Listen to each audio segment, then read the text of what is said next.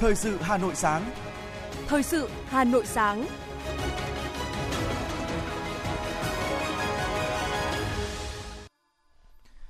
Kính chào quý vị và các bạn, bây giờ là chương trình thời sự của Đài Phát thanh và Truyền hình Hà Nội. Chương trình sáng nay, thứ sáu ngày 23 tháng 9 có những nội dung chính sau đây. Ngân hàng nhà nước sẽ theo sát diễn biến cục dự trữ Liên bang Mỹ Fed tăng lãi suất để điều hành phù hợp. Trẻ nhiễm virus adeno tăng cao tại Hà Nội. Bác tin nhiều học sinh trường tiểu học Ngô Sĩ Kiện, huyện Thanh Trì bị ngộ độc do ăn rau muống. Biển Đông chuẩn bị đón bão số 4, nhiều vùng có mưa lớn. Phần tin thế giới có những sự kiện nổi bật. Iran biểu tình lan rộng ở thủ đô và 50 thành phố. Nhiều nước ASEAN đồng loạt tăng lãi suất để kiềm chế lạm phát. Sau đây là nội dung chi tiết.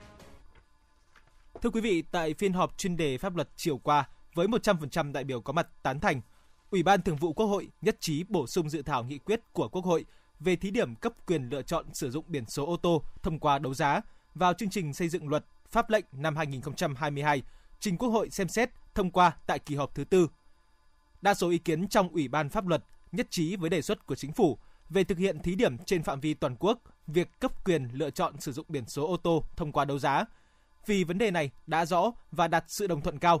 Đồng thời, cũng là để khai thác hiệu quả tài sản công là kho số đăng ký xe ô tô, tạo nguồn thu cho ngân sách nhà nước từ đấu giá, đáp ứng nhu cầu, nguyện vọng của một bộ phận người dân. Đây là cơ sở để tổng kết, đánh giá, kiến nghị Quốc hội sửa đổi, bổ sung các luật có liên quan khi kết thúc thí điểm để thực hiện ổn định lâu dài. Bên cạnh đó, đa số ý kiến trong Ủy ban pháp luật cũng nhất trí với thời gian thí điểm là 3 năm như đề xuất của chính phủ, đồng thời cho rằng thời gian này là phù hợp để các cơ quan có đủ thời gian triển khai thực hiện, kiểm nghiệm, tổng kết, đánh giá việc thí điểm. Ủy ban Thường vụ Quốc hội cũng đã cho ý kiến lần hai về dự án luật phòng thủ dân sự. Qua thảo luận, các ủy viên Ủy ban Thường vụ Quốc hội tán thành sự cần thiết ban hành luật nhằm cụ thể hóa các nghị quyết của Bộ Chính trị về phòng thủ dân sự. Quan tâm đến trang thiết bị cho các lực lượng chuyên trách, Chủ tịch Quốc hội Vương Đình Huệ cho rằng trong luật còn thiếu những chính sách này. Dẫn chứng tại những vụ chữa cháy, Chủ tịch Quốc hội chỉ rõ công cụ chữa cháy còn rất thô sơ, thiếu thốn, trong khi nước ta đông dân, rủi ro thiên tai, dịch bệnh cao, ảnh hưởng do biến đổi khí hậu lớn. Kết luận nội dung này, Phó Chủ tịch Quốc hội Trần Quang Phương đề nghị các cơ quan phối hợp chặt chẽ để hoàn thiện hồ sơ dự án luật trình Quốc hội xem xét tại kỳ họp thứ tư, trong đó bổ sung đánh giá tác động đối với các chính sách và một số quy định mới của dự thảo luật. Nhất là tác động về nguồn lực, kinh phí, ngân sách, ra soát thể chế đầy đủ các quan điểm tại nghị quyết số 22 của Bộ Chính trị, chuẩn hóa nguyên tắc phòng thủ dân sự, làm rõ vi phạm điều chỉnh, quy định đảm bảo khả thi không trồng chéo. Quận ủy Hoàn Kiếm vừa trang trọng tổ chức lễ trao huy hiệu Đảng tặng đảng viên lão thành Nguyễn Thị Xuân Mỹ. Tại buổi lễ, Bí thư Thành ủy Hà Nội Đinh Tiến Dũng đã trao huy hiệu 60 năm tuổi Đảng và tặng hoa chúc mừng đồng chí Nguyễn Thị Xuân Mỹ. Phát biểu tại buổi lễ, Bí thư Quận ủy Hoàn Kiếm Vũ Đăng Định cho biết, trong không khí phấn khởi cùng toàn Đảng, toàn dân, toàn quân ta đang ra sức thi đua lập thành tích chào mừng kỷ niệm 68 năm ngày giải phóng thủ đô. Quận ủy Hoàn Kiếm trang trọng tổ chức lễ trao huy hiệu Đảng tặng đồng chí Nguyễn Thị Xuân Mỹ. Đồng chí là một trong số 242 đảng viên được trao tặng huy hiệu Đảng đợt 19 tháng 5 năm 2022. Tuy nhiên, vì lý do sức khỏe nên đến ngày hôm nay, đồng chí vinh dự nhận huy hiệu 60 năm tuổi Đảng. Việc trao tặng huy hiệu cao quý của Đảng là sự ghi nhận, trân trọng của Đảng, nhà nước và nhân dân ta đối với sự đóng góp to lớn của đồng chí Nguyễn Thị Xuân Mỹ trong sự nghiệp cách mạng của Đảng, sự nghiệp đấu tranh giành độc lập dân tộc, xây dựng và bảo vệ Tổ quốc Việt Nam xã hội chủ nghĩa.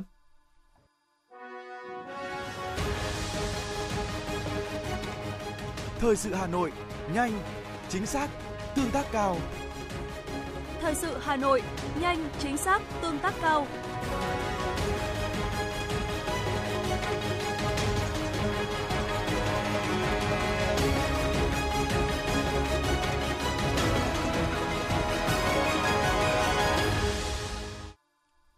Những thông tin kinh tế đáng chú ý sẽ tiếp nối chương trình.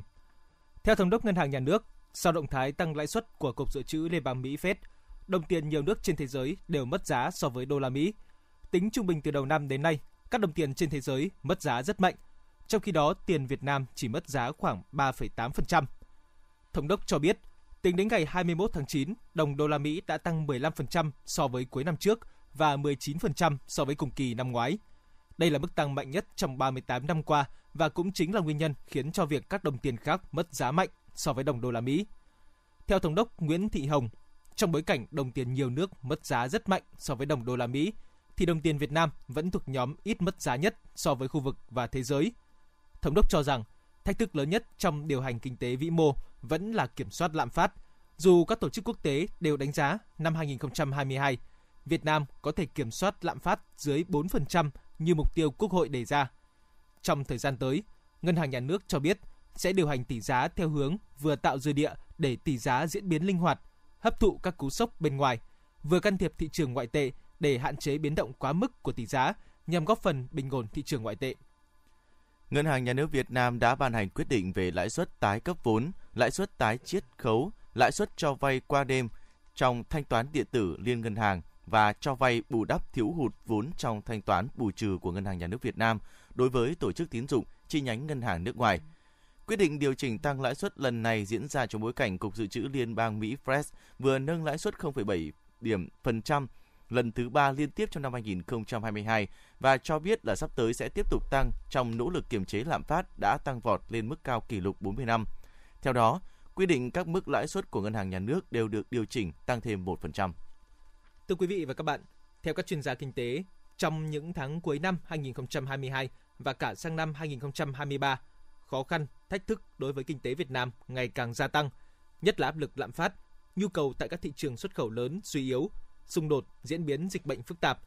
Điều đó cần một sự phản ánh với chính sách linh hoạt để nền kinh tế trụ vững trước những bất ổn hiện hữu, phản ánh của phóng viên thời sự. Hoạt động sản xuất kinh doanh của doanh nghiệp đã phục hồi nhưng còn gặp rất nhiều những khó khăn. Do đó, chủ yếu do giá xăng dầu, vật tư đầu vào, chi phí sản xuất cao. Thêm vào đó là tình trạng thiếu hụt lao động cục bộ ở một số địa phương, rồi giá cả hàng hóa thế giới, giá xăng dầu tuy có dấu hiệu hạ nhiệt nhưng khó dự báo. Đây cũng là những nhận định của ông Trần Đình Thiên, nguyên viện trưởng Viện Kinh tế Việt Nam. Là chúng ta cần phải đánh giá mà cái phía trước ấy, nó cái tính gọi là bất định, cái tính bất chắc nó cao hơn rất nhiều. Đặc biệt ở cái khía cạnh là cái nền kinh tế Trung Quốc đến bây giờ là thực sự là cái thông tin nó thật sự ít mà tôi cho rằng đấy cái cái cái cái cái gọi là những cái khả năng bất chắc rất cao. Cái thứ hai là chúng ta phải nhìn thấy được những cơ hội cho nền kinh tế Việt Nam trong cái bối cảnh mà nền kinh tế thế giới đang có nhiều vấn đề khả năng là khủng hoảng lương thực nghiêm trọng đấy có thể là một cái cơ hội đáng kể để chúng ta phải phải phải phải chú ý Việc thu hút doanh nghiệp có vốn đầu tư nước ngoài FDI cũng đang gặp nhiều khó khăn. Xuất khẩu cũng đối mặt với thách thức không nhỏ. Thị trường bị thu hẹp khi kinh tế Mỹ và nhiều nước phát triển có nguy cơ rơi vào suy thoái. Điều này làm gia tăng áp lực lên nguồn thu ngoại tệ, cán cân thanh toán quốc tế. Ông Trần Hoàng Ngân, thành viên Tổ tư vấn kinh tế của Thủ tướng đánh giá. Trong thời gian tới, chúng ta phải mạnh mẽ hơn trong vấn đề là tái cơ cấu hệ thống ngân hàng để đem lại cái sự lành mạnh hơn để chúng ta điều hành chính sách tiền tệ một cách thuận lợi hơn và từ đó giúp chúng ta mạnh mẽ để mà xóa bỏ cái rung tín dụng trong thời gian tới còn hiện nay cái điều hành rung chúng ta hiện nay là cần thiết chúng ta cần kiên định một chính sách tiền tệ thận trọng Tuy nhiên, các tổ chức quốc tế cũng nhận định bên cạnh những thách thức gia tăng, kinh tế Việt Nam vẫn tăng trưởng mạnh mẽ. Ngân sách thế giới dự báo GDP của Việt Nam sẽ tăng 7,5% trong năm 2022 và 6,7% vào năm 2023. Tổ chức tiền tệ quốc tế IMF dự báo tăng trưởng của Việt Nam năm 2 hai năm nay là 7%, tăng so với mức dự báo 6% tại thời điểm giữa tháng 5 vừa qua. Ông Francois Fancho, trưởng đại diện văn phòng đại diện Quỹ tiền tệ quốc tế tại Việt Nam IMF nhận định. Việt Nam đang phục hồi rất tốt. Việc gỡ bỏ các hạn chế liên quan đến COVID-19, các nỗ lực bao phủ vaccine, các chương trình phục hồi và phát triển kinh tế xã hội được phát triển mạnh mẽ, hiệu quả, dẫn tới sự phục hồi của các lĩnh vực như du lịch. Các chính sách liên quan phòng chống COVID-19 đã giúp Việt Nam duy trì tỷ lệ tử vong thấp và ổn định kinh tế trong ngành ngân hàng và tài chính. Đây là công việc khó khăn, nhưng Việt Nam đã làm rất tốt. Diễn biến nhanh, khó lường của tình hình kinh tế thế giới và những khó khăn thách thức nội tại ngày càng tăng. Bởi vậy để nền kinh tế trụ vững và giữ được đà tăng thì đòi hỏi phản ứng chính sách phải nhanh, có trọng tâm, hiệu quả và kịp thời.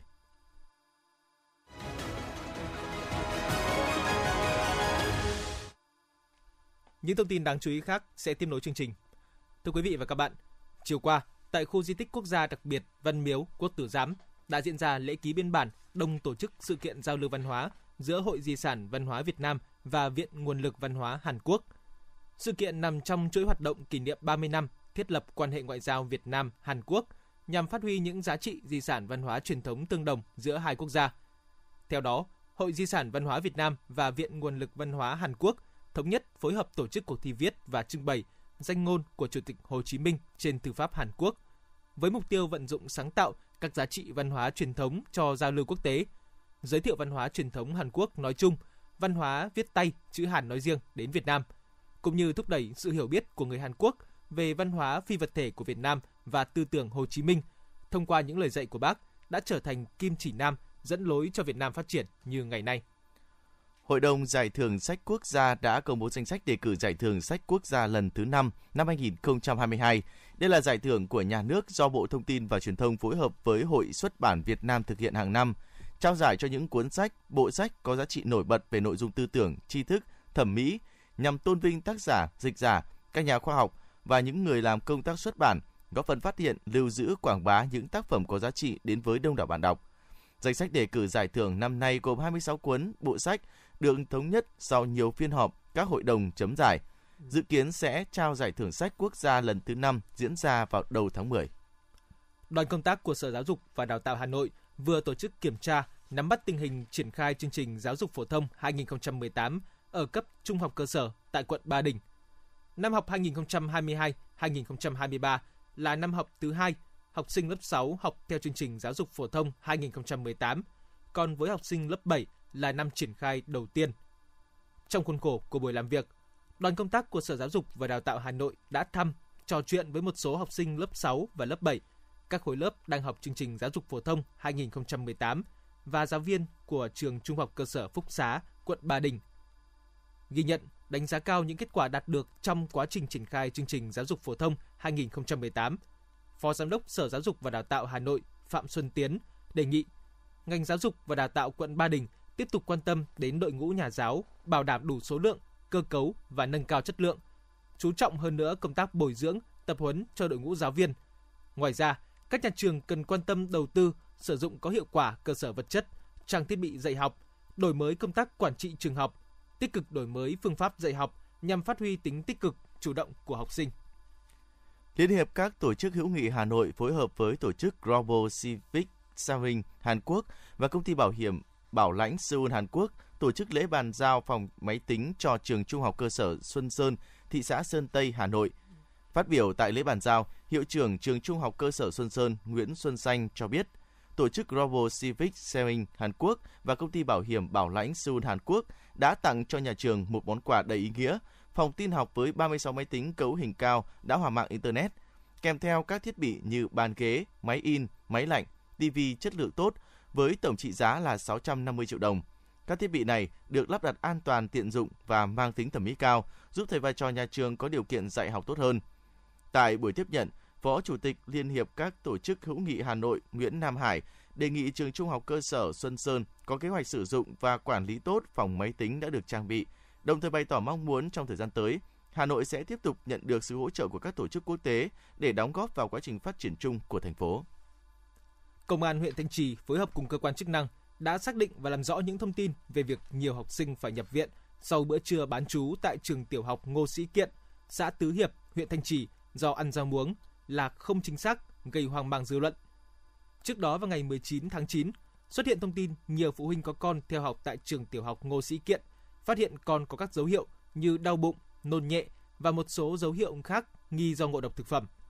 Sau khi tiếp nhận phản ánh, huyện Thanh Trì đã chỉ đạo các cơ quan chuyên môn, nhà trường và ban đại diện phụ huynh xác minh thông tin. Cũng theo công an huyện Thanh Trì, từ ngày 19 tháng 9 đến nay, qua nắm bắt, tình hình học sinh trường tiểu học Ngô Sĩ Kiện không có dấu hiệu bất thường, không học sinh nào phải đến cơ sở y tế can thiệp y tế. Các thông tin trên mạng xã hội nói nhiều học sinh nghi ngộ độc là chưa chính xác.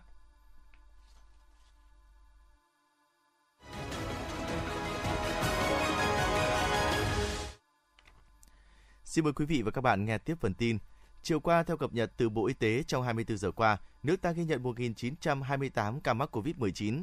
Ngoài ra hiện có 123 bệnh nhân đang thở oxy, đồng thời không ghi nhận thêm ca tử vong do COVID-19. Kể từ đầu dịch đến nay, Việt Nam có 11 triệu 467.619 ca nhiễm, đứng thứ 13 trên 230 quốc gia và vùng lãnh thổ. Trong khi với tỷ lệ số ca nhiễm trên 1 triệu dân, Việt Nam đứng thứ 115 trên 230 quốc gia và vùng lãnh thổ, bình quân cứ 1 triệu người thì có 115.889 ca nhiễm.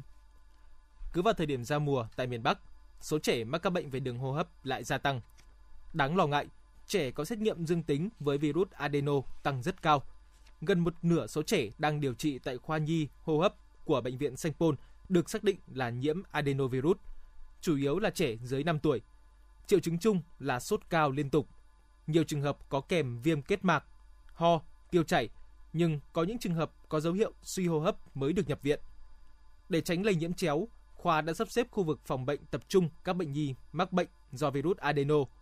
Mọi năm, tại đây cũng có giải rác các ca viêm phổi, viêm phế quản do virus này, nhưng việc đông bệnh nhân như thời điểm hiện tại là điều chưa từng thấy.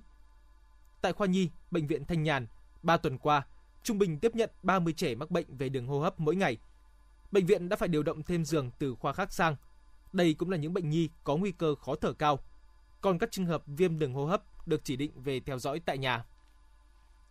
Thưa quý vị và các bạn, thời gian qua, Hà Nội đã đẩy mạnh công tác tuyên truyền phối hợp với các cơ sở y tế nâng cao kỹ thuật, năng lực cho cán bộ trực tiếp tham gia quá trình sàng lọc trước sinh. Đây là giải pháp quan trọng để phát hiện sớm các dị tật nếu có ở thai nhi cũng như trẻ sơ sinh, từ đó góp phần nâng cao chất lượng dân số thủ đô. Trong vòng 24 giờ sau khi con dâu sinh cháu, bà Mai Thị Dung đã đưa cháu nội của mình đến trạm y tế xã Tam Hiệp, huyện Thanh Trì để lấy máu gót chân làm sàng lọc sơ sinh. Bởi theo bà, gia đình quyết định làm xét nghiệm quan trọng này trong ngày đầu sau sinh để kiểm tra tổng thể sức khỏe cho trẻ sơ sinh, phát hiện can thiệp điều trị sớm các bệnh tật, các rối loạn chuyển hóa di truyền nếu có. Bà Mai Thị Dung cho biết. Tôi thấy chương trình như này là tốt cho các trẻ sơ sinh và cho các bà mẹ để coi như là sau này các cháu coi như là đỡ bị ảnh hưởng coi như là những cái bệnh tật coi như là bẩm sinh từ bé nếu như trước đây, trong quá trình mang thai, các bà mẹ chỉ được thăm khám bằng các biện pháp đơn giản, thì những năm gần đây, nhiều tiến bộ y học phát triển đã giúp đội ngũ y bác sĩ tại Bệnh viện Đa khoa huyện Thanh Trì có thể phát hiện, chẩn đoán và điều trị sớm những bất thường của trẻ giai đoạn thai còn trong bụng mẹ và ngay sau khi trẻ ra đời. Trên cơ sở đó, sẽ tư vấn đưa ra các biện pháp can thiệp kịp thời giúp thai nhi và trẻ sơ sinh phát triển khỏe mạnh cả về trí lực và thể lực – đây là một việc làm hết sức nhân văn nhằm giảm thiểu tối đa tỷ lệ trẻ mắc bệnh và tử vong do dị tật bẩm sinh hay bất thường nhiễm sắc thể gây ra. Qua đó góp phần nâng cao chất lượng dân số. Bà Nguyễn Kim Nhung, Phó Giám đốc Trung tâm Y tế huyện Thành Trì cho biết. Trước đây thì chỉ có trên sàng lọc trong chương trình là hai bệnh, suy chấp nặng bẩm sinh, thiếu men G6BD, tập trung hai bệnh đó thôi nhưng mà từ năm 2021 thì Hà Nội có tập trung đẩy mạnh thêm ba cái bệnh nữa, cũng đưa vào cái hoạt động sàng lọc sơ sinh thường xuyên. Và đối với sàng lọc trước sinh thì có đưa đẩy mạnh thêm một cái một cái bệnh mới ờ, đưa vào trong hoạt động thường xuyên về sàng lọc trước sinh, đó là cái thalassemia. Đấy là một trong những cái cái mà điểm mới chúng tôi cần phải có cái tuyên truyền đẩy mạnh hơn để thu hút người dân ờ, biết đến và à, thực hiện ờ, các cái sàng lọc đó cho các con để phục vụ cho công tác sàng lọc trước sinh và sàng lọc sau sinh, Bệnh viện Đa khoa huyện Phúc Thọ cũng đã trang bị tương đối đầy đủ hệ thống máy siêu âm phục vụ chương trình sàng lọc trước sinh. Theo thống kê của đơn vị, trong những năm qua, tổng số sản phụ được siêu âm sàng lọc thai là hơn 7.000 ca, hơn 1.100 trẻ được lấy máu gót chân sau sinh. Thạc sĩ bác sĩ Vũ Tuấn Anh, trưởng khoa sản Bệnh viện Đa khoa huyện Phúc Thọ cho biết. Dựa vào những cái kết quả xét nghiệm đó thì chúng tôi phát hiện ra một trường hợp là suy giáp chạm bẩm sinh và chúng tôi đã gửi à, bệnh viện à, à, nhi trung ương để tiếp tục theo dõi và điều trị cho cho cháu về sau. Hiện tại trong năm nay thì cũng chưa phát hiện một trường hợp nào mà nó có bất thường. Để triển khai hiệu quả đề án sàng lọc trước sinh và sơ sinh, huyện Thạch Thất đã phối hợp với các trạm y tế, tạo điều kiện cho các y bác sĩ tham gia các lớp đào tạo, tập huấn chuyên sâu về sàng lọc trước sinh và sơ sinh, đào tạo nâng cao kỹ thuật lấy máu gót chân trẻ sơ sinh, tập huấn kiến thức, kỹ năng cơ bản về sàng lọc trước sinh và sơ sinh, kỹ năng tuyên truyền, vận động đối tượng tham gia đề án cho cán bộ chuyên trách và cộng tác viên dân số. Thông qua hoạt động truyền thông, góp phần vào việc thực hiện tốt các chỉ tiêu của đề án. Kết quả quý 1 cho thấy đã thực hiện sàng lọc trước sinh được trên 200 ca, sàng lọc sơ sinh trên 500 cháu. Phát hiện được một vài trường hợp nghi ngờ thiếu men G6PD. Các trường hợp này đã được tư vấn đi khám lại lần hai và mở sổ theo dõi quá trình điều trị bệnh. Bà Nguyễn Thị Thúy Hằng, Phó Giám đốc Bệnh viện Đa khoa Thạch Thất cho biết. Chúng tôi đã triển khai cái lấy máu các chân từ rất sớm thì chúng tôi có tham gia thêm chương trình là sàng lọc tim bẩm sinh đối với các đứa trẻ đẻ ra từ sau ờ, đủ 24 giờ trở lên. Thế và ờ, tất cả các trẻ đẻ ở khoa sản của bệnh viện đa khoa huyện Thạch Thất thì chúng tôi đều được ờ, tổ chức làm sàng lọc 6 đến 10 trường hợp là mắc các bệnh lý bẩm sinh cần được can thiệp. Thế và tất cả các cháu mà đã được phát hiện thì đều được ờ, gửi đi tuyến trên để sàng lọc lại và xử trí kịp thời đối với ờ, các cái bệnh lý của ờ, trẻ sơ sinh. Để nâng cao chất lượng dân số, ngành y tế Hà Nội xác định công tác truyền thông có vai trò quan trọng trong việc chuyển đổi hành vi nâng cao nhận thức cho đối tượng đích về tầm quan trọng của sàng lọc trước sinh và sơ sinh, qua đó góp phần hoàn thành các chỉ tiêu nâng cao chất lượng dân số trên địa bàn thủ đô.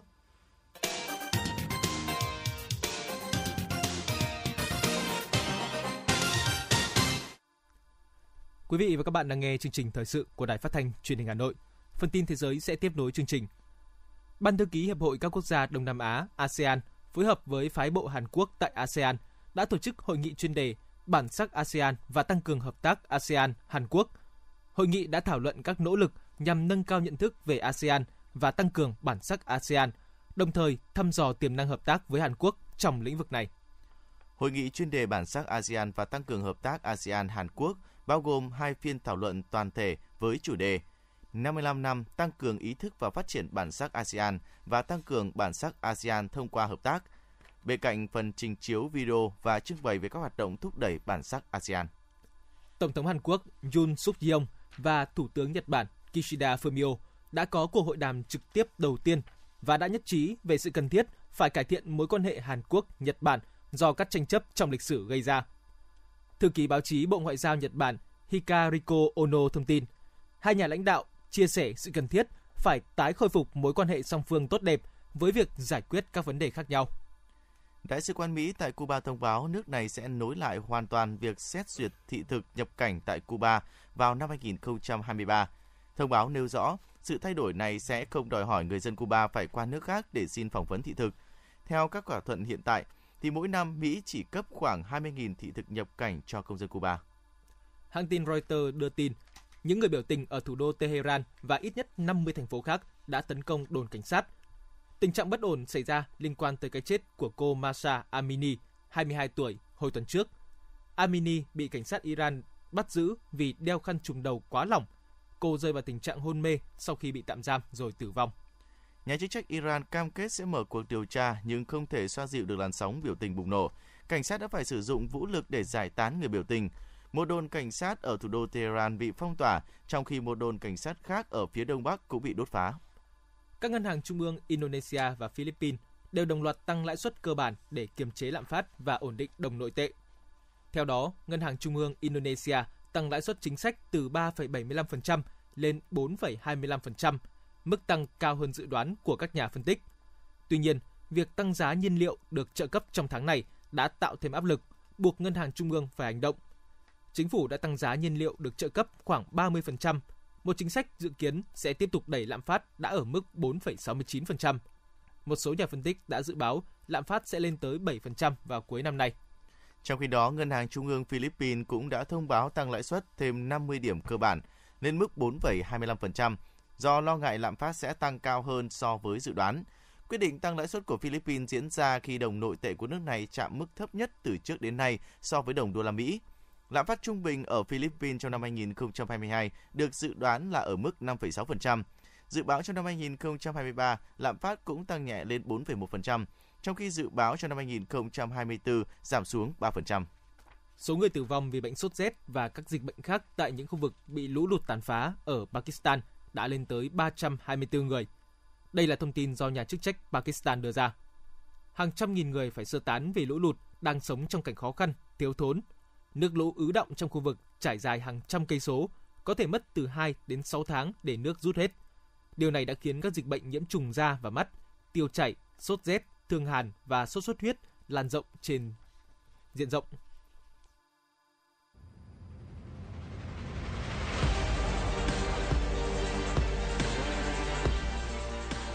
Bản tin thể thao.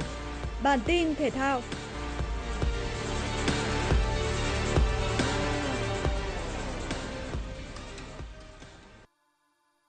Trong đợt tập trung cuối tháng 9, đội tuyển Argentina sẽ sang Mỹ để đá giao hữu với đội tuyển Honduras và Jamaica.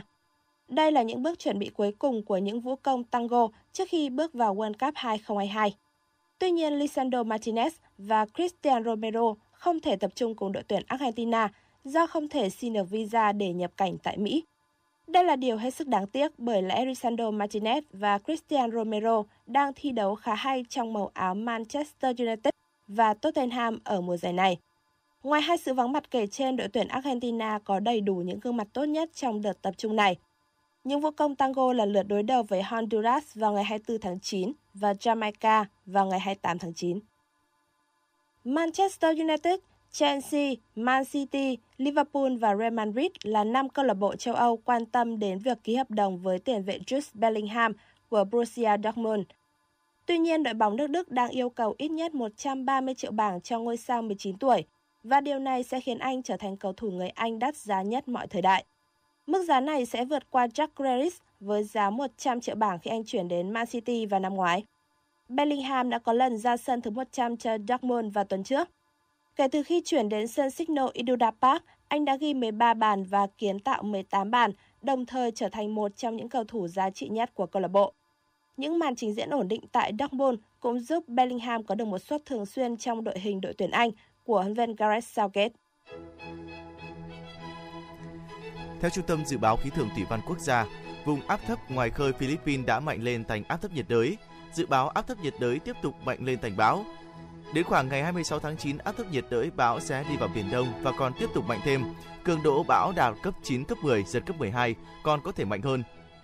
Trung tâm Dự báo Khí tượng Thủy văn Quốc gia cũng đưa ra lưu ý miền Trung khả năng sẽ chịu ảnh hưởng trực tiếp của bão. Dự báo thời tiết khu vực Hà Nội hôm nay có mưa rào và rông rải rác, cục bộ có mưa to, riêng khu vực đồng bằng và ven biển có mưa vừa, mưa to và rông, cục bộ có mưa rất to. Trong mưa rông có khả năng xảy ra lốc, xét và gió giật mạnh. Nhiệt độ thấp nhất từ 22 đến 25 độ C, nhiệt độ cao nhất từ 29 đến 32 độ C, có nơi trên 32 độ C. Quý vị và các bạn vừa nghe chương trình thời sự của Đài Phát thanh Truyền hình Hà Nội. Chỉ đạo nội dung Nguyễn Kim Khiêm, chỉ đạo sản xuất Nguyễn Tiến Dũng, tổ chức sản xuất Quang Hưng. Chương trình do biên tập viên Thủy Chi, phát thanh viên Ngọc Bách, Bảo Nhật cùng kỹ thuật viên Duy Anh thực hiện.